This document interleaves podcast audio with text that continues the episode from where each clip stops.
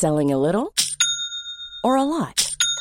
Shopify helps you do your thing however you cha-ching. Shopify is the global commerce platform that helps you sell at every stage of your business. From the launch your online shop stage to the first real life store stage, all the way to the did we just hit a million orders stage. Shopify is there to help you grow. Shopify helps you turn browsers into buyers with the internet's best converting checkout.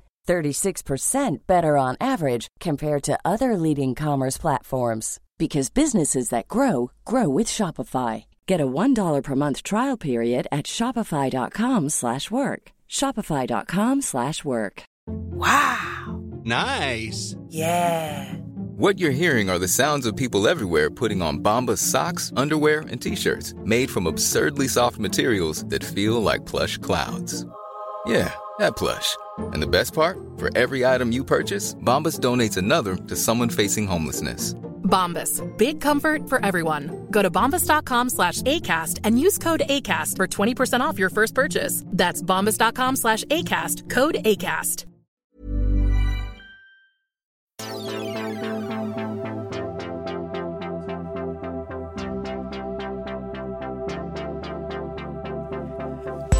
Welcome to Inside Business. I'm Tom Lyons. Coming up this week, we talk to Sinn Féin's Pearse Doherty about KPMG and its difficult position as being both auditor of failed building society Irish Nationwide and now its liquidator as the liquidator of IBRC. We'll also be talking to Irish Times finance correspondent Ciarán Hancock and the Irish Times Laura Slattery on two of the big stories right now the emergence or possible emergence of a third force in Irish banking, as well as UTV and its plans to become a new player. And in the first half of this week's Inside Business, we're joined by Sinn Féin's Pearse Doherty, who's on the line from Donegal. Pearse, Irish Nationwide, it's, it's, it's, it's pound for pound Ireland's worst financial institution. Its collapse cost us 5.4 billion. And yet we have the curious situation where the society's former auditor, KPMG, has been appointed to be uh, by the state to, to liquidate this society. I mean, do you, do you think that there there's a conflict of interest there that we should be concerned about? Well, my view is there, there's definitely a conflict of interest, and if we were to take this into any other business, it simply wouldn't be permitted. It would be, my understanding is illegal. It would be against the Companies Act, where you could have an auditor of a company liquidating the same company. Uh, the way that I understand that KPMG have been able to get around this is because the company has now formed into uh, a new company called IBRC, but it's it's only changing the name.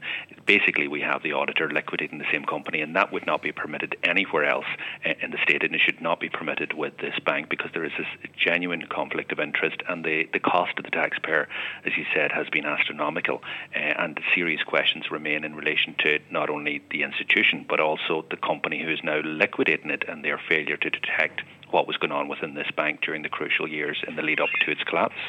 And Pearse, in the finance committee uh, recently, you know, you questioned uh, IBRC slash Irish Nationwide uh, liquidators, uh, uh, KPMG accountants Eamonn Richardson and Kieran Wallace on this very issue. Were you satisfied with their with their responses? No, I wasn't. Uh, I would be very concerned that there hasn't been um, an investigation into uh, KPMG, who audited the accounts of um, Irish Nationwide and provided service to to that institution for uh, for for up to 20 years. Uh, their arguments are is that they got legal advice, but when that was teased through, it, it, it appears that the legal advice was given by a firm who also had contact or who had serv- been providing services to the same institution. So I, I think it could be genuinely said that it's not um, uh, that there could be a conflict of interest there. Also, we have uh, information through a special report that was done by um, RTE a number of years ago in terms of the Ernst and Young uh, McCann Fitzgerald report into Nationwide, which gives us a glimpse of what we've seen on our television screens, just what was going on within that institution. Uh, and if we can believe that that's what was going on within the institution, then there are serious questions as why KPMG, of which these liquidators are part of, represent, why they failed to detect um, what was going on within this bank, why they failed to detect the governance issue, the override of the, the credit control committee, the fact that there was no documentation, that they were paying out twice on certain invoices, that there was no IT, proper IT systems in terms of uh, and internal controls, and how uh, you know that the bad debt provision in that institution increased tenfold within 12 months. Uh, none of that was was spotted by KPMG, and and there's serious, serious questions uh, as to the, their role over those years years. I, those reports were by Ernst and Young Pearse, and they, they really were quite extraordinary uh, what they discovered about Irish Nationwide. But do you think it's fair to blame KPMG entirely when it does appear that they provided regular updates to the financial regulator, uh, stating that the look, there's lots of problems with this society, but it just seems like the financial regulator, time and time again, uh, didn't do anything or didn't do enough? Well, I don't think we can blame any one section or any one uh, entity in relation to the banking crisis. At the end of the day, it was Irish nationwide who were partaking in these practices, and in, indeed, it seems in, in many cases it was the chief executive uh, and the fact that the chief executive had um, had these special powers where he could overwrite um, the, the, the, credit control committee uh, and other decision Uh, uh, other decision making processes within the institution. Uh, but there is a role for the auditor when it presents accounts to investors, to shareholders, to actually uh, highlight areas of concern. and there is serious questions as to why, um, at no time in, in, in the audited accounts, did the auditors identify the extent of the executive management override in Irish Nationwide. If I was an investor in that bank, then I would be um, that would be something that would concern me to know that uh, the CEO was able to make these decisions without any recourse uh, to any other internal control, was able to do that without even having access to the computer system within the institution. Uh, why was the you know, why was only 240 million euro of provisions being made in the 2008 account at a time when you had gone through the, the St Patrick's Day's massacre with Anglo-Irish Bank, when you know you had the collapse of other institutions, in, in particularly in America. Yet the uh, bad debt provision in that bank was was extremely low uh, at that time, and particularly the following year, when a quarter of its loan book was provided in bad debt. There's serious questions why KPMG continued to audit this as a, as a concern. And these are issues that need to be investigated, and they need to be investigated thoroughly so that we can get to the bottom of it as to did KPMG fall down on their end. Uh, but there are also serious questions, and primarily for the, the institution themselves, their directors, uh, and also for the regulator.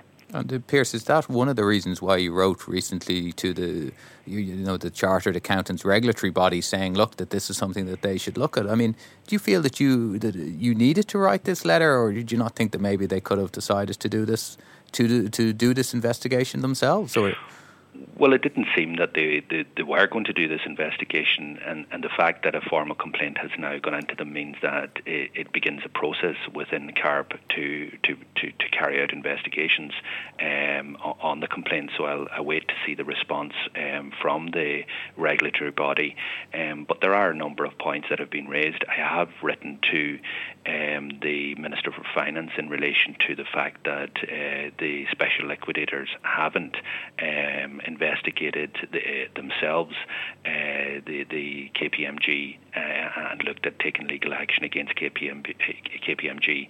Um, and I think that's an issue of concern. And I think that the, the, the, clock is ticking here in relation to the length of time that can that can elapse before we can take action. So uh, I think this definitely puts it in, in not only in the political radar but in the on the radar of, of CARB, who hopefully will carry out an investigation. And the points that I've raised, which aren't aren't just about the failure of KPMG to to detect um, what was going on within um, within the institution at the time and highlight those, but also the fact of the um, conflict of interest between the special liquidators uh, and KPMG themselves and, and, and the institution.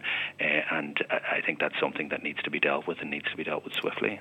And Pearse, in fairness to KPMG, they did say that, you know, following your questioning, they said that they were going to step back and that they were going to bring in somebody to independently review the legal advice and, and, and independently look at what potential liquid, uh litigation that they should be taking. Uh, Like, are you concerned that you know we, we haven't as yet uh, seen how how or what form this is going to take?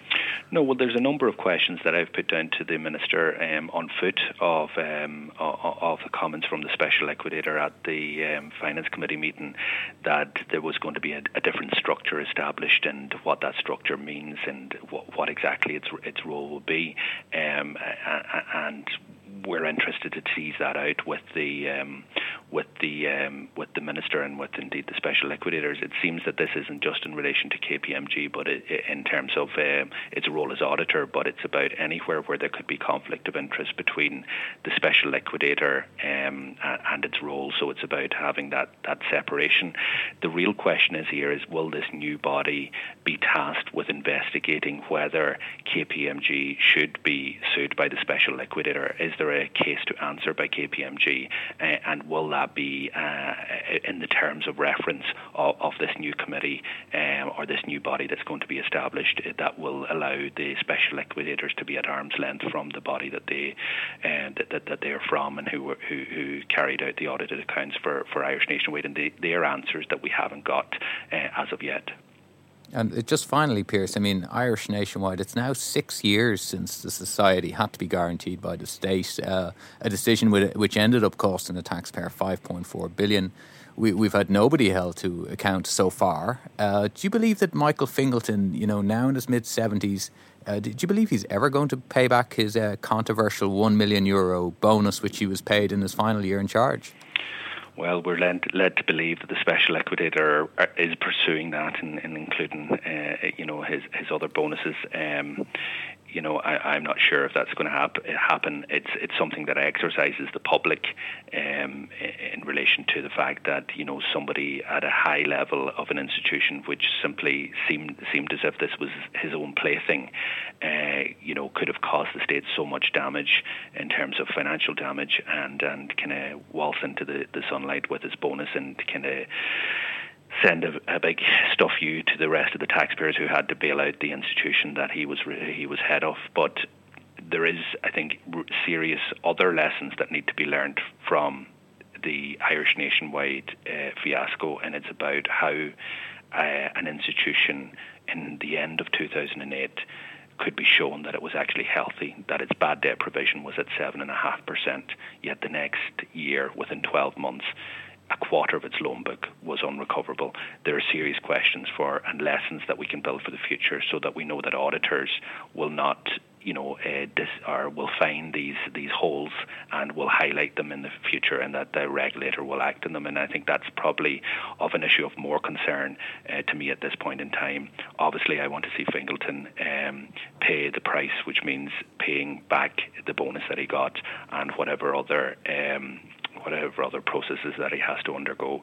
Uh, I think that's important, but there needs to be serious lessons uh, learned from, from all of this. And I think one of the ways that this can happen is that the government publish uh, the Ernst & Young report that was done into Irish Nationwide with the help of McCann Fitzgerald so that we can actually be clear as to what was going on within Irish Nationwide and have a better account because at this point in time we have been relying on a report that I understand was only given to RTE, but they don't have in their possession, uh, and uh, you know we're, we're, we only have the information that was able to be uh, screened on the television. I think it's important that we have transparency.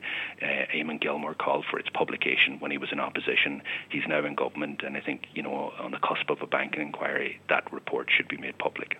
Yeah, absolutely, Pearse. I mean, I think there's very little reason to see why it would be still remain commercially sensitive. Uh, Pearse Doherty, Sinn Féin's finance spokesperson, uh, thank you for coming on Inside Business.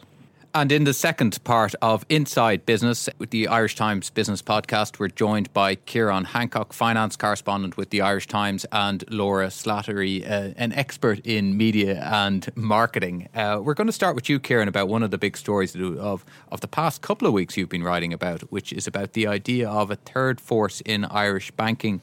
This is an idea that's been floating around uh, for some time. Do you think it's finally going to happen? I think there's a good chance for it, all right. Yes, um, Michael Noonan uh, outlined his idea uh, at the Fine Gael Ard Fheis a couple of weeks ago, um, and then um, posited the idea, if you like, uh, in an interview with RTE Radio. Um, in parallel with that, if you uh, if you will, Royal Bank of Scotland has been carrying out this strategic review of Ulster Bank, um, and it would seem that uh, it's keen to find a consolidation play in the Republic for Ulster Bank. Um, the Ulster Bank in Northern Ireland is the lead player in that market, but in the Republic, they're kind of a distant third to AIB and Bank of Ireland.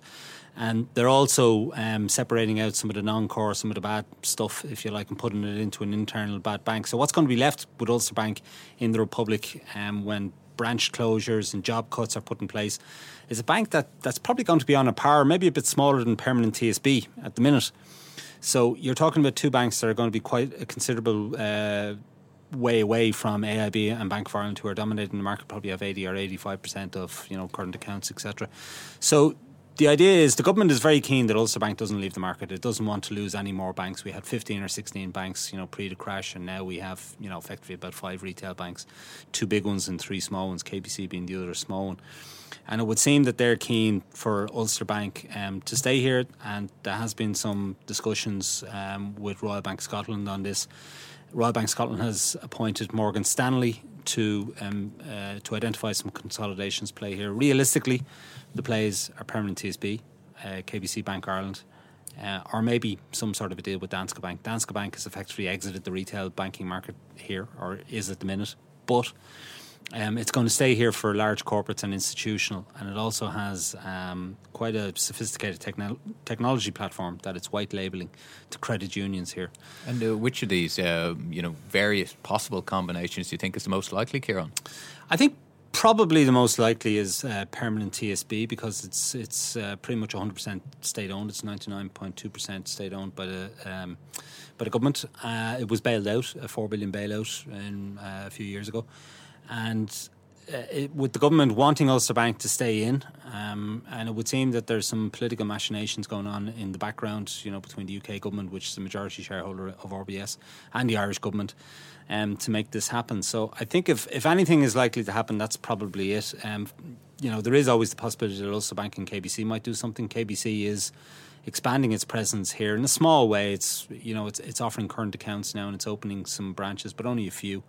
Um, it would have the financial firepower to do something here, all right, but whether they want to do something on that scale remains to be seen. And what sort of time scale do you think we're talking about, Ciarán? I mean, this is uh, an idea which has been floating around for decades, heating up right at the moment. I mean, do you think that we're talking the short term, or is it? Well, is the it third banking force, you're right, has certainly been floating around for more than 20 years. I mean, the original plan was to put ICC and ACC um, together, they were both in state ownership um, and to merge them with TSB, which was kind of quasi state owned uh, back in the day. And Fianna Fáil and Labour, when they came into coalition government in 1993, they had it as part of their programme for government.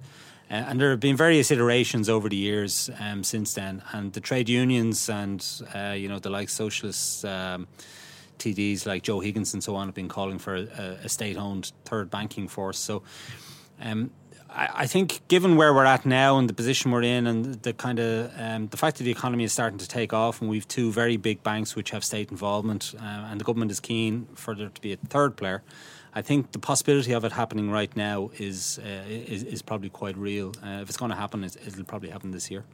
And Laura Slattery, the the other big story of the week has been UTV's financial results. Uh, before we look at their move into television, can we just look at the overall results? I mean, do you think that this tells us much about the Irish media market and the the the appetite for more advertising? Yes, well, possibly the most interesting part of UTV Media's results this week uh, was, in fact, the outlook statement, which uh, showed um, positive momentum for its uh, television advertising business um, and growth in the first part of uh, 2014 that was ahead of what some people had expected. So this bodes well for them, um, you know, even deciding to go into the uh, Republic of Ireland uh, television market in, in the way that they are is in itself a bet on the economy and um, fa- faith that advertisers will continue to see television advertising as an attractive medium um, in the years ahead.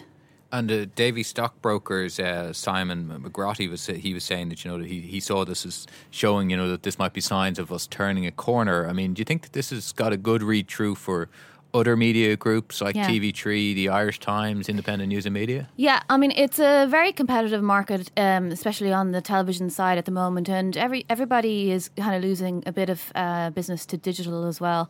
But um, the great thing about television advertising, um, you know, in terms of for, for us, for, for market watchers, is that it tends to be quite transparent.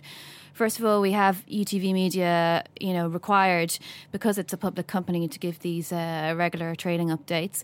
But also, RTE will release its advanced booking uh, prices, which in itself can, can, can tell you which direction the, the market is going, and you can tend to take a you know a, a, sort of a, a position on on how the, the the rest of the advertising market is going. I mean, most people are kind of of the view that there will be a bit of a lift this year um, a, a, across the board.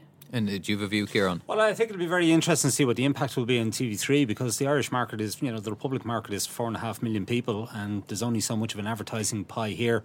Uh, UTV are obviously making a big play for that now by taking Coronation Street and Emmerdale off uh, TV3 in the, in the coming years. And, uh, you know, it's great on, on one level that they are establishing a base here and they're going to employ people here and have a studio and put more resources in here. But it will be very interesting to see what impact it has on TV3, which has uh, struggled over the last number of years in, in, terms of advertising because um, because RTE and the rest of the market has uh, struggled. Yeah, I mean, this year is already seeing a bit of competitive pressure because Channel 4 is selling opt out advertising. Um, but because the market is is you know forecast to rise this year, that that's okay. But when we've got UTV and Channel Four now from next year, um, you know, inevitably nobody thinks that the market is going to rise so much that it won't hurt TV3 and RTE. And TV3 is sort of fast uh, trying to reinvent itself as a kind of a content company and to boost its sales from, from, from, from international formats and so on, in order to slightly mitigate the effect that the, you know the, the obvious impact that this is going to have on them eventually from and, next year. And Ciarán, uh, I was reading uh, there's a big interview with UTV boss uh, Michael Wilson in the Sunday Times at the weekend where he said, you know, when we come into the Irish market, we're not going to be a timid mouse. Uh, in terms of you know where he's going to attack first, do you think it's going to be very much TV3 and that uh, RTE won't be as much in the firing line because of the mixed programming that they're going to show? Well, I think absolutely it's TV3. I mean, they've already taken Coronation Street and Emmerdale off I think however much TV3 protest, um, that is going to hurt their ratings. There's no doubt about it because these are two top-rated shows, and they also kind of dominate the 7 p.m. to 9 p.m. Um, TV slots uh, on a Monday and a Friday, uh, at least. Um, and but having said that, on the flip side, um, UTV is going to lose Champions League um, coverage. Uh, it's going to lose it to BT in Britain. And I, I think, uh, well, I'm not sure what the situation is in, in Ireland. Maybe Laura knows uh, if TV3 and RTE are going to continue to, to share those rights. And they are quite important um, rights to have. So, uh, you know, it'll be interesting to see, but I think they're definitely going after um, TV3. TV3 is the other kind of commercial broadcaster in the marketplace. RTE, uh, at the end of the day, still has 200 million or, or the guts of in a license fee to prop it up. Um, uh, you know, TV3 is is the other kind of big commercial um, broadcaster down south, and I think TV3 uh, TV3 is the one that's going to be most in the firing line. I would have thought from uh, UTV. Yeah, I think that's probably fair. Um, I'd say they are the most the most worried, um, but that's not to say that RTE wouldn't be worried as well because they kind of you know they over the years they've sort of suffered from this sort of chip chip effect from um, all of these channels as well as the, all the, the, the opt out channels that Sky sells, the twenty something channels, and they might only have tiny amounts of share, but it all kind of eats eats away at them, uh, which is why they're trying to move away from dependent, dependence on advertising as well. Uh, but I think the situation with the Champions League is that somebody is going to have to cut a deal with BT for the Irish rights. That's, I understand from 2015, but I, I, I could be it could be uh, yeah. that's. I think TV3 have also indicated that they're going to put more money into local uh, programming. They're going to have their own um, their own soap. So it'll be interesting to see how that how that goes. You know, Irish soaps have had a bit of an iffy history. They um, have to get it f- right first time with the soap. I think that's what um, uh, Alan Cox, who heads up one of the big media buying agencies, uh, Core Media, has said. It's really imperative that they, you know, really, you know, get this, get get get it right with their soap. Um, but they they themselves have said that it would be a normal kind of viewing trend with a new program like a soap opera to get a big hit in the audience at the beginning, and then for interest to tail off a little bit, and then for it the viewing figures to creep back up again. But the important thing important thing is that they do creep back up again, and they can mitigate some of that that impact. And uh, Ciarán, you know, TV3 has sort of fixed its balance sheet by getting a big debt write down from the former Anglo Irish Bank. Do you think, though, still like does it have the financial firepower to compete? Uh, you, you, know, with with UTV, which has a stock market listing and you know has got a very strong balance sheet. It hasn't to date. Um, I suppose we'll have to wait and see precisely what the financial restructuring will mean for the company and kind of where its future ownership goes. Um, Doughty Hanson have been in for the last whatever eight or nine years. Um, I, I, I, presume probably more, probably ten years or more. I presume they would have expected an exit by now, but because of the recession and because of the banking crisis and all that kind of stuff, they haven't had it. Now, maybe at some point over the next couple of years, that can happen through one means or another. Maybe, maybe we'll have an IPO of TV3. Everything's possible. If you look at Dalata, the hotel group um, that is IPO'd this year, I mean, a few years ago, that kind of looked a basket case, uh, if you like, when you think of all the investor money that went into the company. And it didn't seem possible, uh, given the way the hotel market was performing at that time, that those investors could ever get their money back. But effectively, they have. They've been given shares now in this uh, in this new company, which has gone in the stock market, and the share price is flying. And uh, Laura, do you ever think that you could see, you know, UTV buying TV3? Uh, you know, Doughty Hanson that tends to invest for five to seven years. As Ciarán said mm. there, it's there almost a decade. You know, is it going to put the business on the market, you know, maybe a year or two down the line? Yeah, um, well, when I was talking to John McCann, uh, the chief executive of UTV, uh, late last year, he sort of denied that the company was ever interested in buying TV3. You know that that was never on the cards. But uh, you know whether or not that's the case, um, it doesn't mean they won't be interested in the future. John McCann, you know, will retire in the next few years.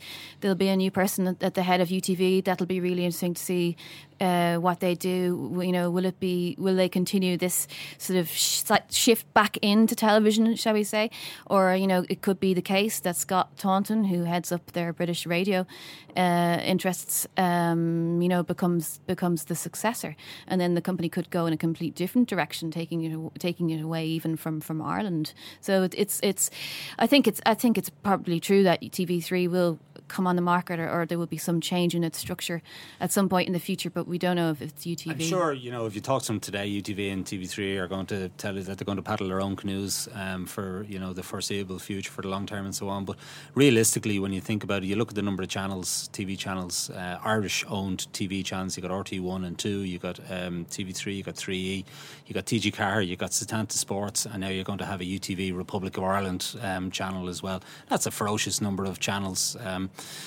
you know, effectively free to air channels um, in the marketplace. When you when you look at Britain or Germany or other uh, markets, you know, it's it's it's huge. And so, this is at a time when people are closing down TV channels. You know, there's there's pressure on the whole, the whole channel model as a whole. So it is it is. I, I think some coming together of TV3 and and UTV um, in the future just can't be ruled out, despite you know what they might tell you now you know, we might see a so-called uh, second force in Irish television rather than a second and a third. Uh, Ciarán Hancock and Laura Slattery, thanks for coming on Inside Business. And that's it for this week's Inside Business. I'm Tom Lyons. The producer was Sinead O'Shea, and sound engineer was James Davis.